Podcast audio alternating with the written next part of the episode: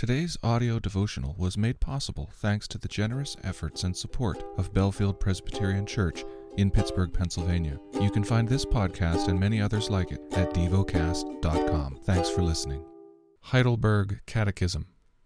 Question 16. Why must the mediator be a true and righteous human? God's justice demands that human nature, which has sinned, must pay for sin, but a sinful human could never pay for others. Question 17. Why must the mediator also be true God?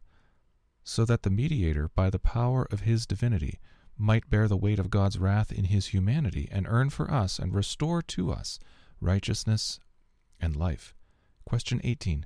Then who is this mediator? True God, and at the same time a true and righteous human.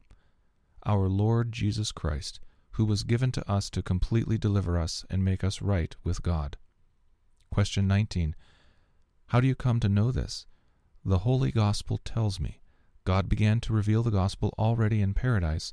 Later, God proclaimed it by the holy patriarchs and prophets, and foreshadowed it by the sacrifices and other ceremonies of the law, and finally, God fulfilled it through His own beloved Son. The lesson is from the book of Exodus. By day and by night.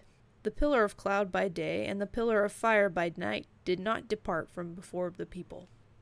Meditate and dwell on what you're paying attention to in God's Word. How has it connected with your heart or mind?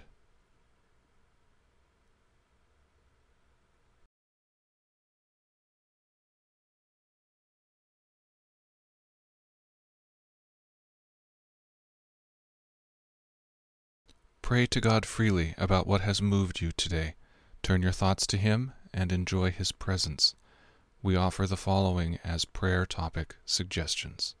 For those who work in news media, for refugees. Thank you for listening to DevoCast.